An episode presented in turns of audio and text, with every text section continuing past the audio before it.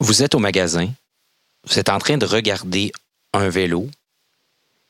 C'est des milliers de dollars, c'est un investissement. Là. Puis vous allez embarquer dessus peut-être 30 euh, secondes dans le stationnement. On va vous positionner, on va vous dire OK, c'est parfait. Puis vous allez sortir votre carte de crédit, quitter, puis embarquer sur la route pour la première fois avec un vélo que vous venez de payer peut-être plusieurs milliers de dollars. Donc, ben, chez Vélo Cartel, vous pouvez faire ça, mais vous pouvez aussi le louer avant. Alors, partir avec une journée, deux journées, trois journées si vous voulez, rouler toutes sortes de routes dans plein de conditions avec des roues différentes parce qu'on a aussi de la location de roues chez Vélo Cartel.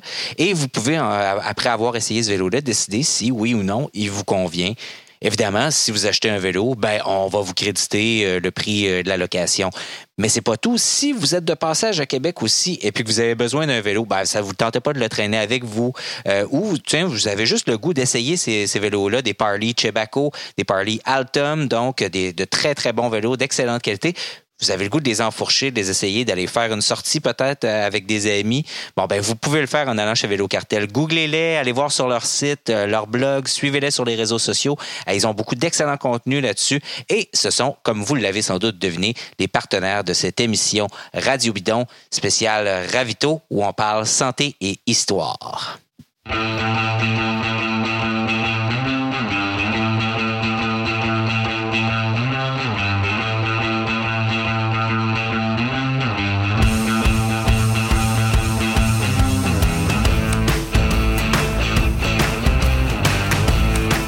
Vous écoutez Radio Bidon, série Ravito.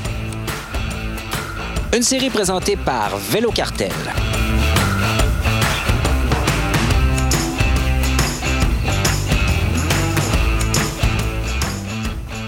Alors, je m'appelle David Desjardins. Voici un autre épisode de Radio Bidon. Dans la série Ravito, on parle de mécanique, d'alimentation, de santé de manière plus générale. Donc, toutes sortes de choses, d'entraînement, toutes sortes de choses comme ça. Aujourd'hui, on avait le goût de parler à un médecin parce que, on l'avoue, il y a eu quelques décès de coureurs très jeunes dans le peloton des professionnels et ça nous a fait un peu peur. On se demandait, bon, c'est quoi au juste les risques pour nous de péter aux frettes sur notre vélo? Est-ce que notre cœur, comme celui de ces jeunes pros-là, pourrait nous faire défaut à nous aussi, la cardiologue Marie-Christelle Ross nous donne l'heure juste à ce sujet-là. Ensuite, on a un autre sujet qui nous intéressait, c'est une histoire de mécanique, celle-là, mais cycliste cette fois-ci, donc pas la mécanique du corps. Euh, peut-être que vous avez suivi l'histoire de l'équipe Ineos qui, pendant le Tour de France, utilisait pour quelques épreuves des roues de marque lightweight qui, comme leur nom l'indique, sont très très légères, alors que leur commanditaire d'équipement, ben, c'est Shimano et normalement ils utilisent des roues Shimano. C'est pas d'hier que les pros emploient de l'équipement qui vient de chez d'autres fournisseurs que leurs commanditaires. Il y a eu même eu un temps où c'était courant, voire carrément systématique. On en a parlé avec Jean-François Nadeau, qui est journaliste et historien, connaît très, très bien le vélo, et il nous raconte l'histoire de ces petites et grandes infidélités faites aux commanditaires par les coureurs dans ce nouvel épisode de Radio Bidon.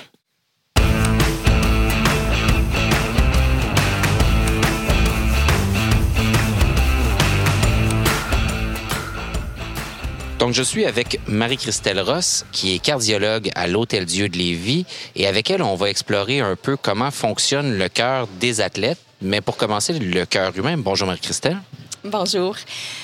Euh, bon, pour faire un petit résumé comment fonctionne le cœur, en fait, le cœur, euh, il y a deux côté cardiaque, si on veut, le premier, c'est la côté plus plomberie mécanique. Donc, le cœur, c'est une pompe qui sert à pomper le sang, euh, qui va se promener partout à travers le corps, qui va aller oxygéner les tissus. Euh, pour ce faire, par contre, ça prend un petit peu d'électricité qui va venir créer les battements cardiaques. Donc, on a des cellules qu'on appelle les cellules pacemaker qui vont produire ou du moins débuter chacune des contractions. Fait qu'on a le côté pompe.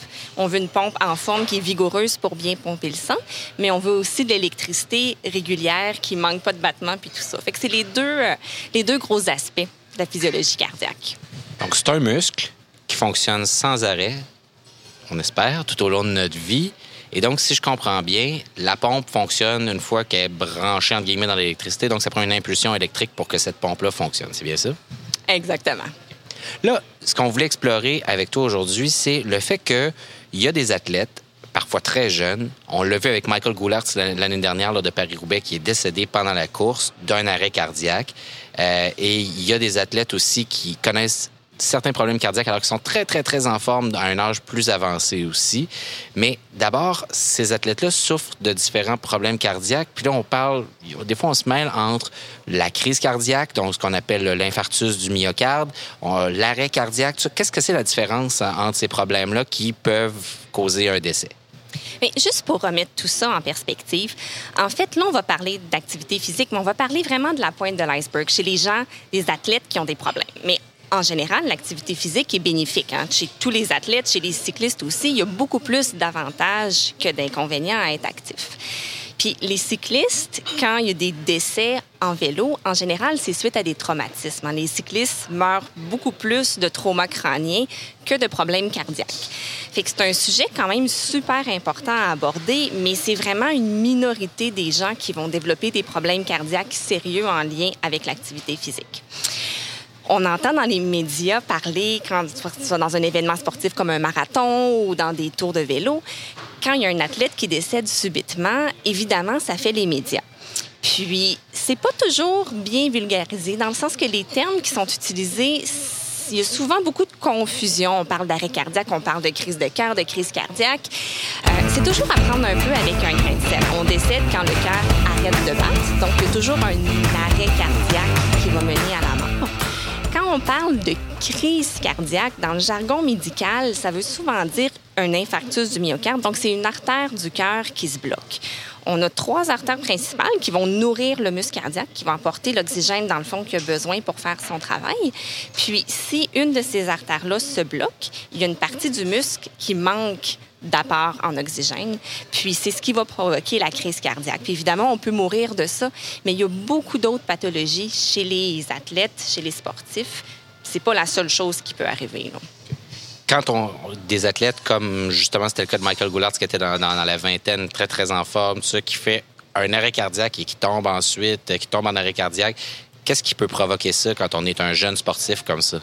Bien, en général, statistiquement, quand on a moins de 35 ans, on va décéder d'un problème cardiaque congénital, c'est-à-dire qu'on avait probablement une anomalie cardiaque qui s'était pas encore manifestée ou pour laquelle on n'avait pas encore eu de symptômes, mais il y avait un substrat qui était anormal. Quand on a plus de 35 ans, là, on parle d'athlètes matures là, dans, les, dans les articles. En haut de 35 ans, statistiquement, c'est une artère du cœur qui va aller se, se bloquer, donc un infarctus. Donc, quand on parle de, est-ce que ça se détecte quand on est jeune, ce genre de choses-là? Est-ce qu'on peut le prévenir ou pas avec des, des, ultrasons, des choses comme ça, ou pas vraiment? C'est une bonne question, en fait, puis c'est beaucoup une zone grise. Ce qui est important, c'est d'avoir un examen médical périodique avec un médecin qui va vous poser des questions sur la famille, sur vos antécédents personnels, puis qui va aussi vous examiner. Mais à date, au moment où on se parle au Canada, il n'y a pas de test de routine systématique qu'on fait chez les athlètes. C'est vraiment un examen physique puis un questionnaire. Si on a une suspicion de quelque chose, donc si dans la famille il y a certaines conditions cardiaques ou si le jeune athlète a eu des symptômes à l'effort qui nous inquiètent, mais là il va avoir une raison d'aller plus loin. Puis oui, on peut faire des électrocardiogrammes, des échographies, des résonances. Il y a beaucoup beaucoup de tests qu'on peut faire. Mais au moment où on se parle, il n'y a pas d'indication de faire ça de routine parce que faut comprendre que c'est excessivement rare des morts subites chez les jeunes athlètes. Ça arrive, c'est dramatique quand ça arrive, puis on veut tout faire pour le prévenir, mais d'un point de vue populationnel, euh, il n'y a pas d'indication de faire des tests à tout le monde présentement. C'est très rare chez les jeunes athlètes. Par contre, il y a des problèmes cardiaques qui apparaissent de plus en plus chez les athlètes plus vieux, donc euh, des gens comme moi, par exemple, qui euh, sont dans la quarantaine, la cinquantaine, et je pense que moi, j'ai 45 ans, puis c'est pas mal à mon âge que ce genre de choses-là se met à apparaître le plus fréquemment. Et donc, des gens qui s'entraînent beaucoup, très fort, qui mettent leur cœur à l'épreuve de manière euh, régulière, et qui, tout d'un coup, du jour au lendemain, se mettent à ressentir une drôle de sensation dans la poitrine. Pas nécessairement comme ce qu'on décrit comme des symptômes comme, comme une crise cardiaque, mais euh, le cœur qui comme saute un saute un coup, là, saute, un battement tout d'un coup, des, ce genre de choses-là. Et là, on parle d'arythmie cardiaque chez les sportifs. Et ça, par contre, ça a l'air d'être un peu plus fréquent quand même, non? Oui, tout à fait. Mais ce qu'il faut comprendre, c'est que, comme je vous disais tout à l'heure, l'activité physique, c'est bénéfique. Puis le message à retenir, c'est qu'il faut être actif. Par contre, quand on tombe dans la catégorie de gens qui font du sport, plus juste pour le plaisir de faire du sport, mais vraiment plus pour la performance qu'ils vont faire, surtout des sports d'endurance. Hein. C'est là qu'on voit un petit peu plus de problèmes qui se développent. Soudainement, on fait plus ça pour les mêmes raisons. Hein. Quand on fait notre premier, mettons à la course, le premier 5 km, souvent on, on s'inscrit pour un défi physique, on veut se mettre en forme. Quand on se met à faire des marathons puis des ultramarathons, la première pensée qui nous vient en tête, c'est plus juste pour les bénéfices. On, le fait parce qu'on veut un défi. On a une autre raison de le faire. C'est ce qu'on voit aussi chez les athlètes plus matures. sais, on est supposé être compétitif quand on est jeune. Quand on vieillit, théoriquement, on devrait s'écouter un petit peu plus, puis un peu moins fort sur la pédale, comme on dit. Mais on le voit, là, il y a encore des gens, puis je m'inclus un peu là-dedans, moi aussi, j'aime ça, les sports de performance, les sports d'endurance. Puis la marge est étroite parce qu'il faut quand même être prudent, puis plus on vieillit, plus il faut être à l'affût de nos symptômes. Puis comme tu as mentionné tout à l'heure, si quelqu'un ressent des symptômes qui l'inquiètent, surtout si c'est pendant un effort, mais c'est important de, de consulter un médecin. Des fois, ça va être rien, mais en même temps, ça prend au moins un examen physique, un questionnaire plus précis par un médecin. Puis. Euh, à quoi ça ressemble? Ben, qu'est-ce que c'est l'arythmie? On, on, parlait du fonctionnement du cœur tantôt quand euh, il fonctionne bien, donc il y a une impulsion électrique, et puis après ça, fait... mais qu'est-ce qui se passe quand euh, on a un problème d'arythmie, puis pourquoi ça apparaît chez les sportifs? En fait, le cœur, comme on l'a mentionné initialement, c'est un muscle. Hein. Quand on s'entraîne, si on fait de la musculation pour le haut du corps, mettons les bras, bien, le muscle il va grossir au fil de nos entraînements. Le muscle cardiaque, c'est un peu le même principe. À force de l'entraîner, à force de le faire pomper, il va s'adapter pour devenir de plus en plus performant. Donc, il va s'épaissir, mais il va aussi grossir. Puis, jusqu'à un certain point, cette adaptation-là est bénéfique. Donc, on devient de plus en plus en forme. Mais passé un certain point, l'adaptation devient un peu malsaine. Puis, c'est là que ça coupe le fil avec d'autres pathologies cardiaques. Puis, quand le cœur, il se dilate beaucoup, il devient trop gros, trop épais, ça peut prédisposer à faire des arythmies. Puis, il y a de plus en plus de publications de littérature là-dessus que les athlètes qui ont fait surtout des sports d'endurance pendant plusieurs années à long terme, peuvent développer un petit peu plus d'arythmie cardiaque que la population en général. C'est quoi l'arythmie exactement? Comment, euh, si on fallait décrire, c'est quoi le, fonctionnement de ça? Bien, en fait, arythmie, c'est un terme général qui veut dire que le cœur est irrégulier, hein, qui perd sa régularité. Il y a plusieurs sortes d'arythmies. Il y a des arythmies qui sont bénignes, donc qui ne sont pas dangereuses, qu'on peut ressentir beaucoup de symptômes, mais on n'en mourra pas, alors qu'il y a d'autres types d'arythmies qui peuvent être beaucoup plus dangereux. Euh, une arythmie qu'on voit un peu plus chez les sportifs d'endurance, surtout passé la quarantaine, ça s'appelle la fibrillation auriculaire. C'est-à-dire que le cœur, il se met à battre de façon irrégulière. Puis ça, c'est parce qu'on pense qu'à force de s'entraîner, euh, le cœur grossit, puis l'adaptation des fibres cardiaques est un peu malsaine. Il y a de la fibrose qui s'installe, puis ça, ça peut prédisposer à ce genre d'arythmie-là. La fibrose, c'est des, euh, des, cicatrices, c'est ça? Oui, exactement. C'est des micro-cicatrices qui ne sont pas visibles à l'œil nu, mais si on faisait une analyse de chaque cellule cardiaque, il y a certaines cellules qui, euh, qui deviennent cicatricielles. Si je m'entraîne puis je surveille mes, données de manière assez régulière. C'est le cas de plus en plus de sportifs comme nous qui regardons nos fréquences cardiaques, le, power, tout ça, et on télécharge tout ça. Ou si on, est à l'entraînement, puis d'un coup, on se rend compte que vraiment nos fréquences cardiaques sont beaucoup trop élevées euh, pour la normale, pour le type d'effort qu'on est en train de faire, que là, on n'est pas capable de faire un effort qu'on devrait être capable de faire relativement facilement. Qu'est-ce qu'on fait?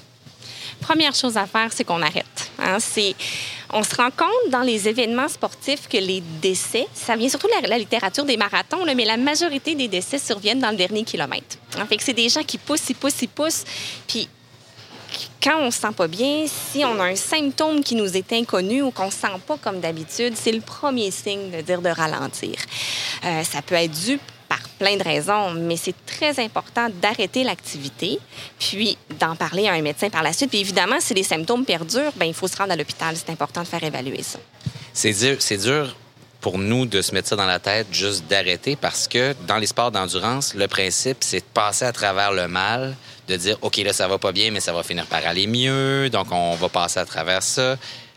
Et donc, c'est comme un peu contre-intuitif, entre guillemets, de, de, se convaincre d'arrêter. Et c'est pour ça, probablement, justement, que ce type de décès-là arrive, c'est ça?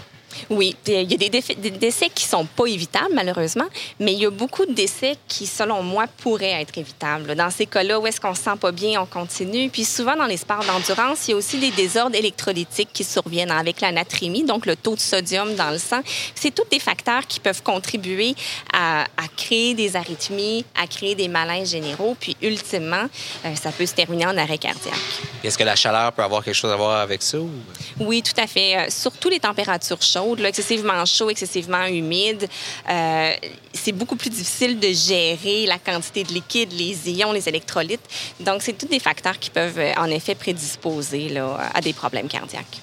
Bon, une fois, on se rend chez son médecin, on passe des tests. Le médecin nous dit, vous faites de l'arythmie cardiaque, la vie change un peu comme athlète à partir de là. Euh, on peut plus vraiment aller faire des intervalles comme on veut, quand on veut, participer à des compétitions. Euh, c'est compliqué aussi d'avoir des athlètes comme patients. Je pense que c'est ton cas. Tu, suis des sportifs. On n'a pas toujours le goût d'écouter les recommandations si ça fonctionne pas avec ce qu'on avait le goût de faire, comment on se perçoit aussi, parce qu'on se perçoit notre identité, c'est celle d'un athlète.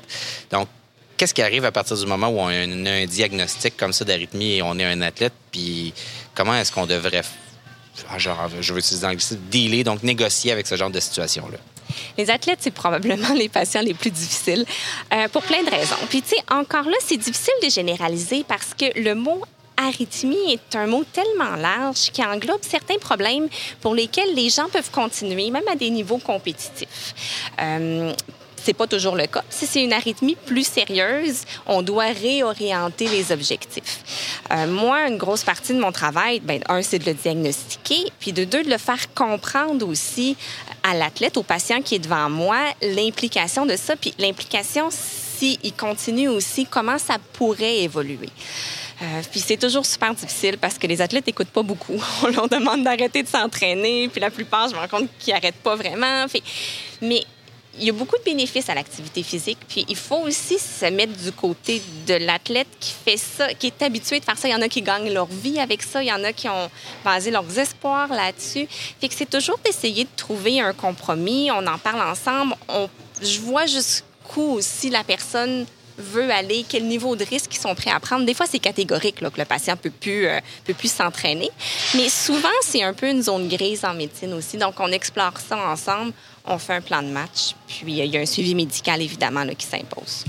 On parle beaucoup de raisons externes, c'est donc euh, des motivations externes. Donc, ce ne sont pas des motivations pour être plus en santé, ce ne sont pas des motivations pour être de meilleure humeur ou pour se sentir mieux, parce qu'on on dit, on le répète, vous êtes mieux de faire du sport que de ne pas en faire. C'est meilleur pour la santé, même si vous en faites beaucoup. Ceci dit, est-ce qu'on peut dire que faire trop de sport, ça peut être nocif finalement? Est-ce que c'est ça la conclusion de tout ça? Bien, qu'il faut mettre un petit bémol là-dessus. Je pense que si on fait du sport à l'extrême, on va perdre une bonne partie des bénéfices que l'activité physique en modération nous apporte. La mort subite chez l'athlète, ça reste extrêmement rare. Puis les athlètes olympiques ont une meilleure espérance de vie que la population en général. C'est pas parce qu'on s'entraîne beaucoup, beaucoup qu'il va arriver quelque chose.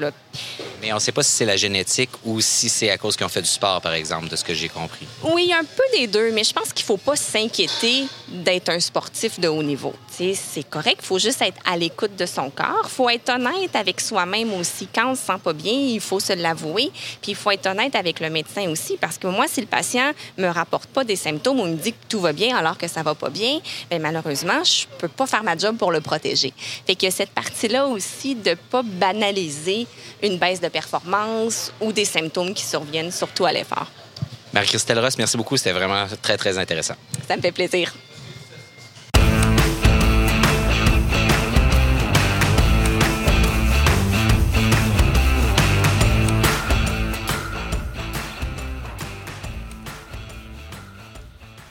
Première semaine du Tour de France, il y a certains médias spécialisés qui ont rapporté l'utilisation de roues ultra légères de marque Lightweight Millenstein Obermeyer par l'équipe Team Ineos. C'est des roues de fabrication allemande qui sont donc pas produites par le commanditaire d'équipement de la formation britannique. Ce commanditaire d'équipement-là est Shimano. Donc c'est loin d'être la première fois que ce genre de choses-là se produit, mais avec les améliorations technologiques de la plupart des commanditaires des équipementiers, peut-on dire, en, partie, par, euh, c'est c'est beaucoup moins fréquent. Donc, en partie parce qu'ils développent des composants qui se retrouvent ensuite sur le marché et qu'il y a des acheteurs pour des produits haut de gamme. Donc, on peut produire des pièces, des cadres, des choses comme ça qui vont être ensuite achetées par des gens qui regardent ces courses cyclistes-là. Mais autrefois, c'était chose courante de voir, par exemple, des cadres aux couleurs d'une marque alors qu'elles étaient fabriquées ailleurs. Et on a voulu en parler euh, avec Jean-François Nadeau, qui est historien et journaliste au devoir, mais aussi fin connaisseur de, l'histoire du cyclisme. Bonjour Jean-François. Bonjour David.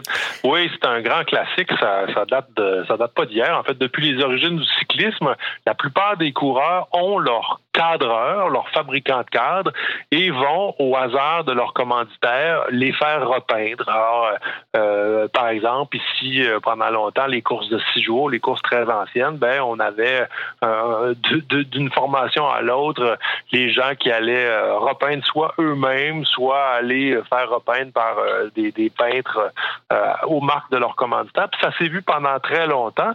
Probablement au départ parce que c'était pas si important. Il ne devait pas y avoir un commerce aussi fort d'attaché aux marques de vélo, mais très rapidement aussi parce que euh, la spécialisation du genre a permis à des coureurs d'apprécier le travail de gens avec qui euh, ils avaient développé leur, euh, leur capacité, euh, développé leur style, puis qui tenaient à les garder. C'est particulièrement évident à partir de la grande époque d'Eddie Merckx. Eddie Merckx va confier, c'est un fanatique fini, un on le sait tous. Oui, au euh, millimètre, il revoyait toujours sa position, euh, même euh, avant même les, débuts des courses, on le voit dans certains films en train de taponner sur sa hauteur de sel, des choses comme ça. Donc, c'est vraiment un maniaque du détail.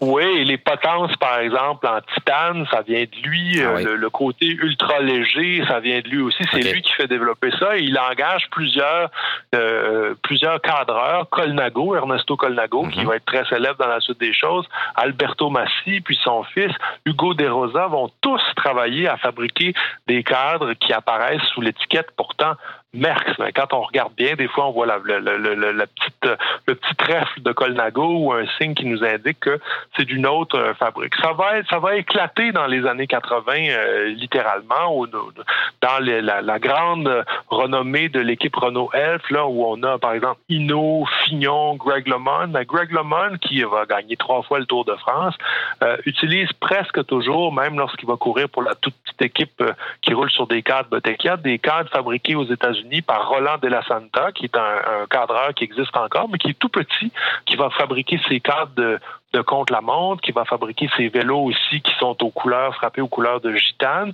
Euh, euh le Monde, qui est aussi euh, très fervent d'un matériel de plus en plus léger, va réclamer l'usage de cadres américains aussi de, de précurseurs. Je pense comme Carl Fee qui fait des cadres en carbone, qui va travailler aussi pour Le Monde aussi.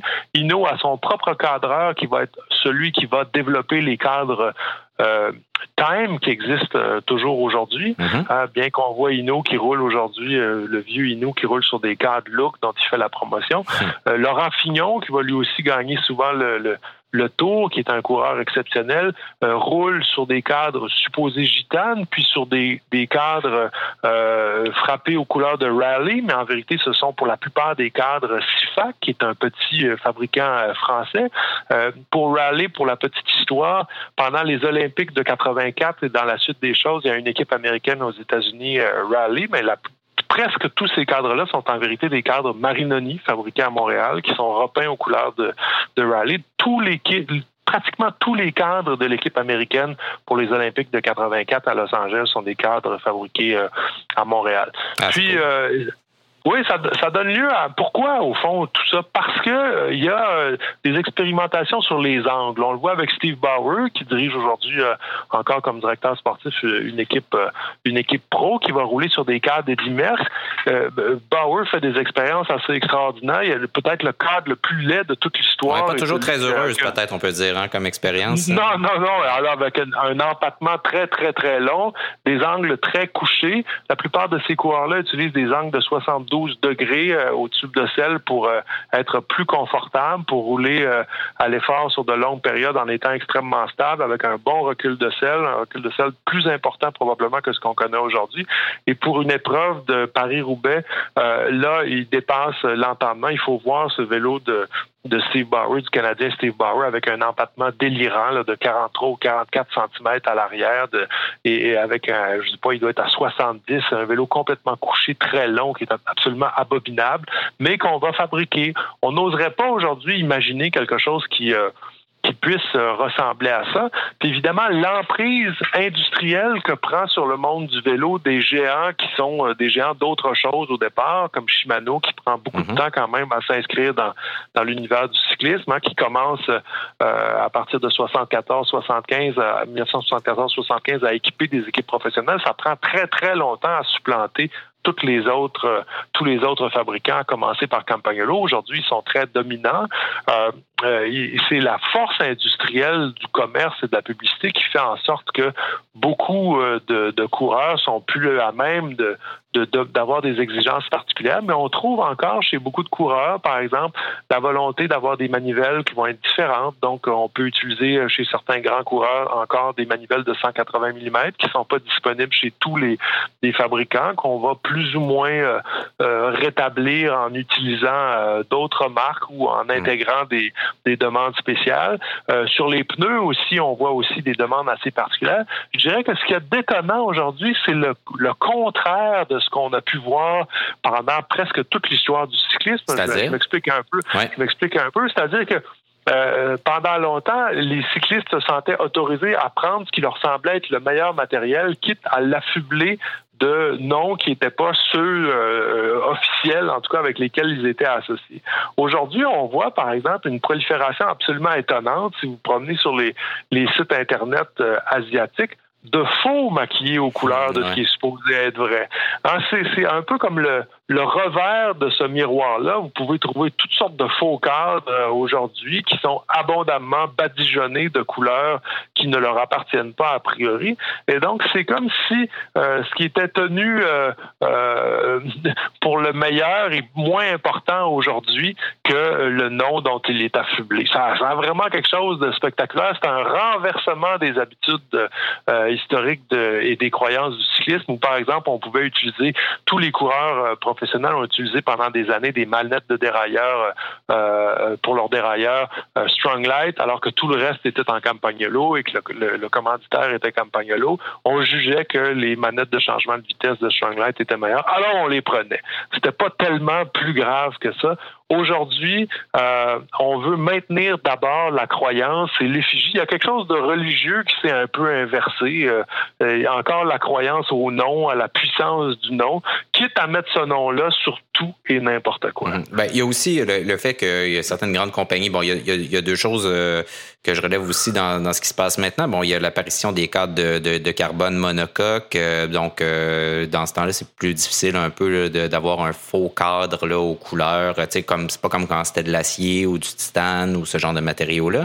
Il y a aussi, on voit de plus en plus de, compagnies comme, je pense à des fabricants de, pneumatiques euh, comme, euh, comme Vittoria, par exemple, qui se servent des équipes pro pour comme recherche, équipe de recherche et développement et qui fabriquent des produits de tellement bonne qualité qu'on fait moins affaire avec, par exemple, une compagnie comme euh, François-Marie Boyau dans des épreuves comme Paris-Roubaix ou le Tour des Flandres, alors qu'avant, on faisait, on n'utilisait que ces produits-là qu'on maquillait, on enlevait le nom là, carrément, ou il était sans nom. Ou même on a vu des équipes encore récemment là, qui, qui marquaient au feutre là, par-dessus le nom des, des compagnies d'où provenaient les produits. Alors ça, ça arrive de, de, de moins en moins aussi, mais ça arrive encore. Oui, ça arrive encore. Il faut dire qu'on a quitté depuis un depuis une quinzaine, une vingtaine d'années, l'âge d'or un peu de, du côté euh, ouvrier, forçat de la route, travailleur du mhm. vélo. On est rendu dans une sorte d'aristocratie où l'argent, comme ailleurs, règne passablement. Hein. C'est Ce qui fait que, que vous soyez meilleur, si vous êtes plus petit, vous risquez d'être avalé de toute façon. C'est le, règne de la, de, la, de la toute-puissance économique. Alors, c'est certain que si vous avez des moyens financiers plus élevés, même si vos produits sont moins grands, ils ont beaucoup plus de chances de triompher euh, dans, dans, cette espèce d'air euh, qui carbure à l'affichage puis à la renommée euh, incarnée par par euh, un nom, une marque, euh, par une espèce d'attitude qui est accolée aussi à, à, grâce aux effets publicitaires à un produit à la perception que les gens peuvent en avoir. Donc, ça a beaucoup changé. Puis effectivement, pour ce qui est des cadres, des moules à injection euh, qui coûtent très, très cher, souvent plus de 100 000 à produire mhm. un, simple moule de, de base, bien évidemment, vous pouvez pas, à moins d'être un coureur d'une extrême renommée, euh, et encore là, exiger d'avoir un, un, cadre très particulier. Mais il est toujours possible d'avoir des, des différences, de vous distinguer. Toutes choses étant égales par ailleurs, on se rend compte aussi qu'il y a une, uniformisation de plus en plus grande des produits. La différence de l'un à l'autre est beaucoup moins grande que ce qu'on a pu voir pendant 100 ou 150 à l'égard du, à l'égard du vélo, où il y avait des parfois des progrès assez étonnants, puis des progrès qui étaient aussi, il faut le dire, assez risqués. L'apparition de des roues de 24 rayons ou de 20 rayons pendant longtemps, ça, ça, ça s'apparentait à un suicide, alors que c'est devenu la norme euh, absolue. C'est quelque chose qui n'est pas du tout risqué, même euh, dans des routes aussi mauvaises que celles du Québec, on roule ça allègrement sans problème, alors qu'avant ça, c'était quelque chose de périlleux. Donc, il y a une uniformisation de l'extrême qualité et euh, la différence se joue donc ailleurs, probablement. Jean-François Nadeau, merci beaucoup de nous avoir parlé de, cette histoire-là du, sur-mesure et du maquillage de, produits chez les professionnels. Souhaitant euh, bonne route et merci beaucoup encore une fois. Merci beaucoup.